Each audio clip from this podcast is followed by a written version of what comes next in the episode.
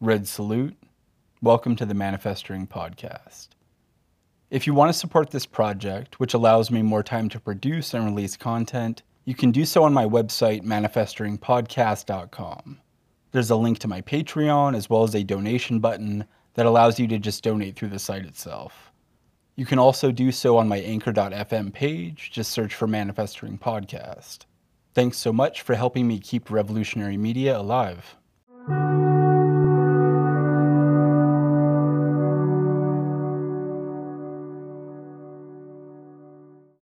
Chapter 4 From Small and Weak to Big and Strong. We must recognize the balance of forces between us and the enemy. This is the first requirement in waging either an entire war, or a campaign, or a single battle. As matters now stand, we are small and weak, while the enemy is big and strong. There is no doubt that he is extremely superior to us militarily in such specific terms as number of troops, formations, equipment, technique, training, foreign assistance, and supplies in general. It will take a protracted period of time for us to change this balance of forces in our favor. Thus, protractedness is a basic characteristic of our people's war. The enemy armed forces have four major services, namely constabulary, army, Air Force, and Navy, with a total force of at least 100,000 troops at present.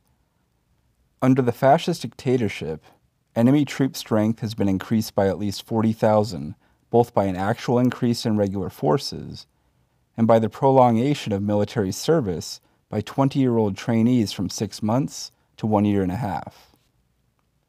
Enemy strength is also beefed up by the quote, Civilian Home Defense Force, unquote, another name for the quote, Barrio Self Defense Unit, unquote. The fascist dictator has announced that by the middle part of 1975, the total strength of the reactionary armed forces will go up to 250,000 after the integration of the local police forces under the Philippine Constabulary. The strength of our full fledged guerrilla forces is a far cry from the regular military strength of the enemy. The typical center of gravity for our guerrilla forces is of mere platoon size. Around it gravitate armed propaganda squads and full fledged guerrilla squads. So far, it is in northeast Luzon where we have reached the company level of formation with some sufficient strength and performed company size operations. Now, even here, the level of armed activity is reduced to that of platoons and squads. However, the reduction of strength here as a result of relentless enemy campaigns is more than compensated by the growth of the New People's Army on a nationwide scale. Of course, if we were to include part time guerrilla and militia units, we would be able to cite a higher figure for our military strength, but then these as a body of armed men are small and weak in comparison to the enemy's own irregulars, the quote, civilian home defense forces, unquote, which are far better armed. We cannot properly evaluate our accomplishment in the military field without giving due consideration to certain objective conditions. The subjective forces of the revolution, especially the party and the People's Army, started from scratch. The party was rebuilt from scratch on December 26, 1968. Moreover, it had to face the attacks not only of the barefaced enemy, but also the vicious lava revisionist remnants of the old merger party. The new People's Army was also built from scratch on March 29, 1969. Moreover, it had to face not only the reactionary armed forces, but also the lava revisionists and the Taruc Sumulong gang. Not a single rifle was carried over to the full time guerrillas of the new People's Army, from either the anti Japanese resistance or the Hukbalahap in World War II, or from the Civil War that followed it. The lava revisionist renegades had thrown away every gun gained from the previous armed struggle as a result of Jose and Jesus Lava's quote, left unquote opportunist heirs, and then Jesus Lava's right opportunist heirs. The New People's Army had to start with a few rifles and handguns, seized mainly from the Taruc Sumulong gangster clique, to arm nine undersized squads of about seven fighters each. Since it was founded, The New People's Army has had to wage a people's war under conditions where there is neither a global war among the imperialist powers nor an open war among the reactionaries. From the outset, the People's Army has had to contend with a highly unified armed forces. It deserves the highest condemnation for having preserved itself and still having made some expansion and consolidation in the face of a strong enemy military task forces, the suspension of the writ of habeas corpus in 1971, and presently, the martial rule of a fascist dictatorship. Even now, when the bulk of the enemy's strength is concentrated in southwestern Mindanao against the Bangsamoro army, the enemy still manages to maintain in each region a task force, in each province constabulary, and integrated police forces that are hundreds of times in armed strength against ours. It remains a gross disadvantage and weakness for the new People's Army to have so few rifles and so small concentratable forces to face an enemy who launches campaigns of, quote, encirclement and suppression, unquote, by deploying so many units no smaller than a half company for outpost work and oversized platoons, rallying to a full regular company or even a full battalion for seeking encounters with us within an area of encirclement. Under such circumstances, it is quite difficult for us to maintain the initiative and carry out the policy of annihilation in battles. The opportunity to wipe out an enemy's squad or platoon does not often present itself. The enemy even goes so far as to force the evacuation of the entire population by perpetrating massacres, looting, bombardment, and arson. Deprived of mass support within a given area, our small guerrilla forces have to shift elsewhere in the main. At the moment, the only way to amplify our armed strength and fighting effectiveness is to give full play to the popular support that we enjoy. The bolos, spears, crossbows, traps, and other indigenous weapons which the masses can easily avail themselves of have to be combined with homemade explosives and the few rifles in our hands. By seriously implementing the policy of luring the enemy and advancing in waves on a favorable terrain, both strategically and tactically, we can most effectively put to use the combination of rifles and indigenous weapons, and we can at a certain time use only the latter, if these are the only ones available. There are even occasions when, by some stratagem, we can disarm, quote, home defense, unquote, forces, local police forces, and small enemy units without firing a single shot. By taking the initiative fully into our hands, we can repeatedly induce the enemy to bring himself over to our well laid ambush, or send his superior strength somewhere so that we can attack his weak force elsewhere. On each occasion, we make sure of seizing the enemy's military equipment. Especially because of our smallness and weakness, there are two opposite dangers that we have to avoid and counteract. One is trying to cover an area that is actually wider than we can sufficiently cover. This usually involves over-dispensing our guerrilla squads. The other is concentrating on so small an area that at one whiff of the enemy, we do not know where to shift. Guerrilla forces in relation to regular mobile forces operate according to the principle of dispersal. But since all that we have are small guerrilla forces, with absolutely no regular mobile forces yet to serve as a main force on any occasion, then we have to have some relative concentration and some relative dispersal according to the scale of our present guerrilla warfare. We have to have main guerrilla units as well as secondary guerrilla units, guerrilla bases as well as guerrilla zones. Depending on the circumstances, we have to dispose our limited forces in accordance with definite tasks, in a correct direction, and within a definite radius. Our action takes the form of either concentration, shifting, or dispersion. We concentrate to attack the enemy, mainly in the form of ambushes and raids on small enemy units that we can wipe out. We disperse to conduct propaganda and organizational work or to, quote, disappear, unquote, before the enemy. We shift to circle or retreat to gain time and seek favorable circumstances for attack. Our guerrilla warfare is characterized by flexibility or timely shifting from one mode of action to another and by fluidity or frequent shifting of ground. We must grasp and give full play to this characteristic to maintain the initiative against the enemy. Our experience has shown that our superiority over the enemy lies in our fighting a just war. a war for the people's democratic interests. We could not have lasted for so long with so small and weak an armed force were it not for the correct ideological and political line that the Communist Party of the Philippines has carried since its reestablishment. The enemy is bogged down in an ever deepening political and economic crisis and does not cease to perpetrate self defeating abuses and arouse the peoples to rebel.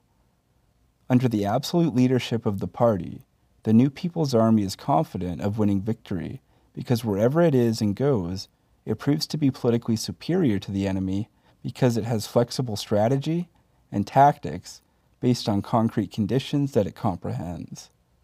The party is still organizationally small and weak like the new People's Army, but it is bound to grow into a big and strong force so long as it preserves its correct ideological and political line. As matters now stand on a nationwide scale, or even on the scale of every region, the new People's Army has no alternative but to be on the strategic defensive in opposition to the strategic offensive of an overweening enemy. But the content of our strategic defensive is a series of tactical offenses that we are capable of undertaking and winning. By winning battles of quick decision, we are bound to accumulate the strength to win bigger battles and campaigns to be able to move up to a higher stage of the war. To graduate from guerrilla warfare to regular mobile warfare as the main form of our warfare, we have to exert a great deal of effort over a long period of time. We are still very much at the rudimentary and early substage of the strategic defensive. We may state that in the long process of its growing from small and weak to big and strong, our people's army will have to undergo certain stages and substages. Having in mind a probable course of development, whereby our forces are inferior now and will consequently become equal and finally superior to the enemy, we can tentatively define three strategic stages that our people's army will have to undergo. It is now undergoing the first stage, the strategic defensive.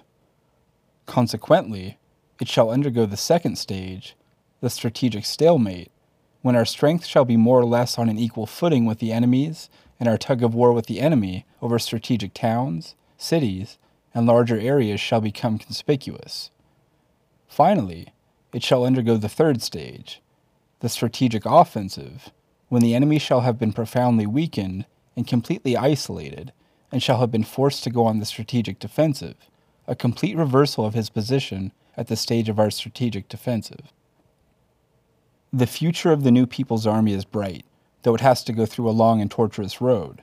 On the other hand, the future of the reactionary armed forces is dark. A mercenary and parasitic military in the service of U.S. imperialism feudalism, and bureaucrat capitalism has no future except failure and doom. The most powerful weapon in the hands of the People's Army. That is the people's support. We cannot wage a revolutionary war without it. The new People's Army fights for the people's democratic interests with self abnegating and highly conscious iron discipline, and with wise and well informed courage. Our red commanders and fighters fight without fear of sacrifice and death because they are fighting in the broad interest of the people and not in the narrow interest of the imperialists or any individual or clique among the reactionaries. At the level of strategy, our red commanders and fighters hate and are contemptuous of the enemy. But at the tactical level, they take serious and meticulous consideration of him so as to defeat every plot and maneuver that he is capable of. Chapter 5 a fascist puppet dictatorship amidst crisis. The setting up of the fascist dictatorial regime of the U.S. Marcos clique is the clearest manifestation that the ruling political system is racked by a crisis that it can no longer deal with in the old way. The fascist puppet dictatorship is a counter revolutionary measure of weakness and desperation rather than of strength. A whole series of terrorist acts, capped by the second Plaza Miranda massacre, was unleashed by the Marcos ruling clique to pave the way for it.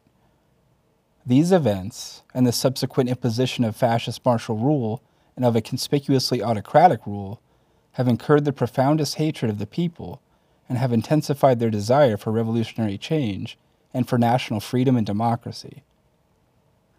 The mastermind behind the fascist dictatorship is U.S. imperialism, The fascist dictatorship has been set up to make sure that under a, quote, new constitution, unquote, the privileges and interests of U.S. imperialism under the 1935 Constitution, the Parity Amendment, and the Laurel Langley Agreement are not only preserved, but even enlarged in the face of the growing anti imperialist struggle of the broad masses of the people, and furthermore to harden the Philippines as a base of U.S. imperialism in the western rim of the Pacific and in Asia in the face of the failed U.S. war of aggression in Indochina. As a reward, Marcos is allowed to remain in power indefinitely for as long as he can be useful to U.S. imperialism and, of course, for as long as his ambition does not go beyond being the general representative of, and even becoming the wealthiest by far, of the comprador big bourgeoisie and the big landlord class. The fascist dictator Marcos keeps on prating about his unjust regime being a, quote, new society, unquote. But in fact, its monstrous abuses have only served to stress that it is but the worsening of the old semi colonial and semi feudal society.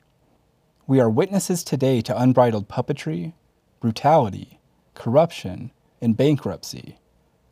Among the local reactionaries, the fascist chieftain, his family, and his closest subalterns in the military and civil bureaucracy are the most outstanding beneficiaries of the puppet brutal, corrupt, and bankrupt, quote, new society, unquote. In essence, the fascist dictatorship is the open terrorist rule of a reactionary clique with big comprador and big landlord interests. The longer it continues in power, the more fertile the ground becomes for our people's war. By negative example, Marcos has stood as the best teacher of the people and the state in revolution. In this sense, he is our best propagandist. He has superbly exposed every evil in this semi colonial and semi feudal society by his own lies and misdeeds. His usurpation of all governmental powers, elimination of all legal political parties, monopolization of the press, and the brutal repression of all democratic liberties by such methods as massacre, assassination, zoning, forced mass evacuation, bombardment and arson, blackmail, extortion, illegal arrest, illegal detention, and torture have proven beyond a doubt the necessity and justness of armed revolution against armed counter revolution. All the fascist acts of the U.S. Marcos clique carried out with brute armed force are calculated to, quote, stabilize, unquote, the rule of U.S. imperialism and the local reactionary classes over the broad masses of the people but the essential effect of such acts has been to widen and deepen the armed resistance. The new People's Army, under the leadership of the party, has waged more battles than ever before against the enemy and has established more guerrilla bases and guerrilla zones than ever before. Party and non party activists, who in the period before Proclamation number 1081 had waged mass struggles against the same U.S. Marcos clique, having considerable number joined the revolutionary armed struggle, or have formed a strong revolutionary underground at various strategic points in the country. The Bangsamoro Army, which is far better armed than the New People's Army, has so far waged the biggest battles against the enemy and have inflicted severe losses on him in troops and equipment. The revolutionary armed struggle of the national minorities for self determination and against national oppression in southwestern Mindanao has helped in a big way the new People's Army in various parts of the country by drawing a great part of the enemy's land, sea, and air forces. In return, we are doing our best to wage a people's war in our own areas so as to force the enemy to move helter skelter. At the moment, we are witness to an enemy with the big dilemma of attending to far south and to far north. There are no significant armed forces opposing the fascist dictatorial regime, except the New People's Army and the Bangsamoro army. In Luzon, Visayas, and the greater part of Mindanao, there is no significant armed resistance except that waged by the New People's Army. We might say that these areas we are faced with a unified reaction. There is no open war among the reactionaries here. There has been a lot of talk about the quote, Filipino freedom fighters, unquote, an outfit supposedly run by the anti Marcos group with some U.S. support. But so far, even after two years of fascist martial rule, it appears to be a mere token force, given to issuing occasional manifestos, threatening some strange mixture of coup d'etat and guerrilla warfare. True to their original and essential character, the lava revisionist renegades have openly surrendered to the U.S. Marcos clique and are blatantly collaborating on hunting down revolutionaries and swindling the masses. There is no way but to treat these revisionist fascist diehards as traitors and spies. Because there is no open war among the reactionaries where it is, the New People's Army is faced with a unified fascist reaction. This means to say that the enemy can launch stronger offensives against us than otherwise in any particular area that he chooses to concentrate on. This is certainly a disadvantage for us. In this regard, we have no alternative but to study and apply the correct strategy and tactics of dealing with enemy campaigns. However, experience has shown that no matter how far the armed resistance in southwestern Mindanao is, it has induced the enemy to drastically reduce his forces in Cagayan Valley since March 1973. There is a long term advantage in the New People's Army being the only armed force regarded by the people as their own in at least 90% of the Philippine territory. It becomes easier and simpler for the middle forces to choose which side they must support. The choice becomes easier and simpler. Indeed, the worse that the enemy becomes.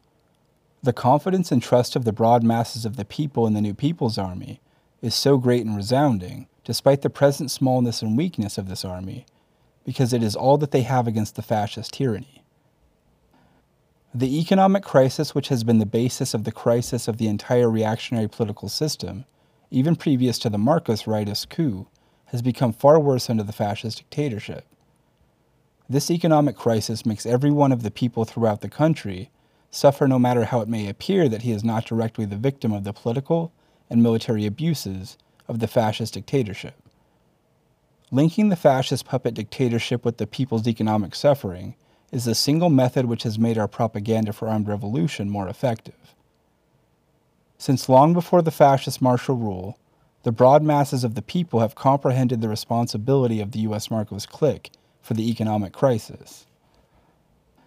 A runaway inflation, rampant unemployment, accelerated increase of the tax burden, continuous devaluation of the currency, food, fuel, and fertilizer shortages unlimited entry of foreign capital and unlimited remittances of profits, enormous foreign trade deficits covered up by technical smuggling, and false statistical figures, excessive foreign and domestic borrowings, ever increasing military expenditures, and inflationary deficit spending on quote infrastructures unquote, which fatten the imperialist banks and foreign contractors, serve the colonial trade pattern and the plunder of the country's natural resources and are opportunities for enormous graft and corruption and land speculation, with the loot monopolized by the fascist dictator.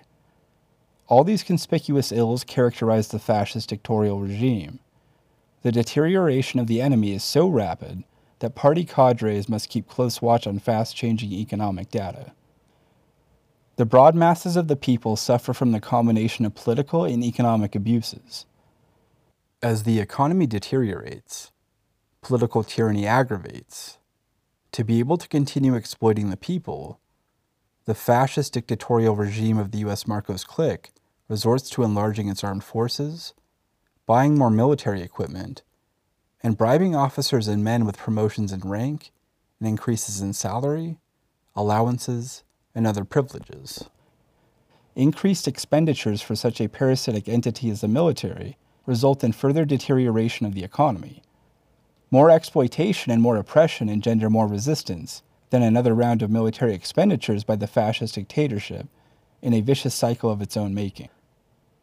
With complete callousness, the fascist dictatorship has been proclaiming throughout the world that it has succeeded in keeping Philippine labor cheap for the imperialists to exploit. Indeed, the U.S. Marcos clique for several years already has so preserved the backward conditions of the country that there is an abundance of the unemployed, now, under martial rule, labor power is made even cheaper than before.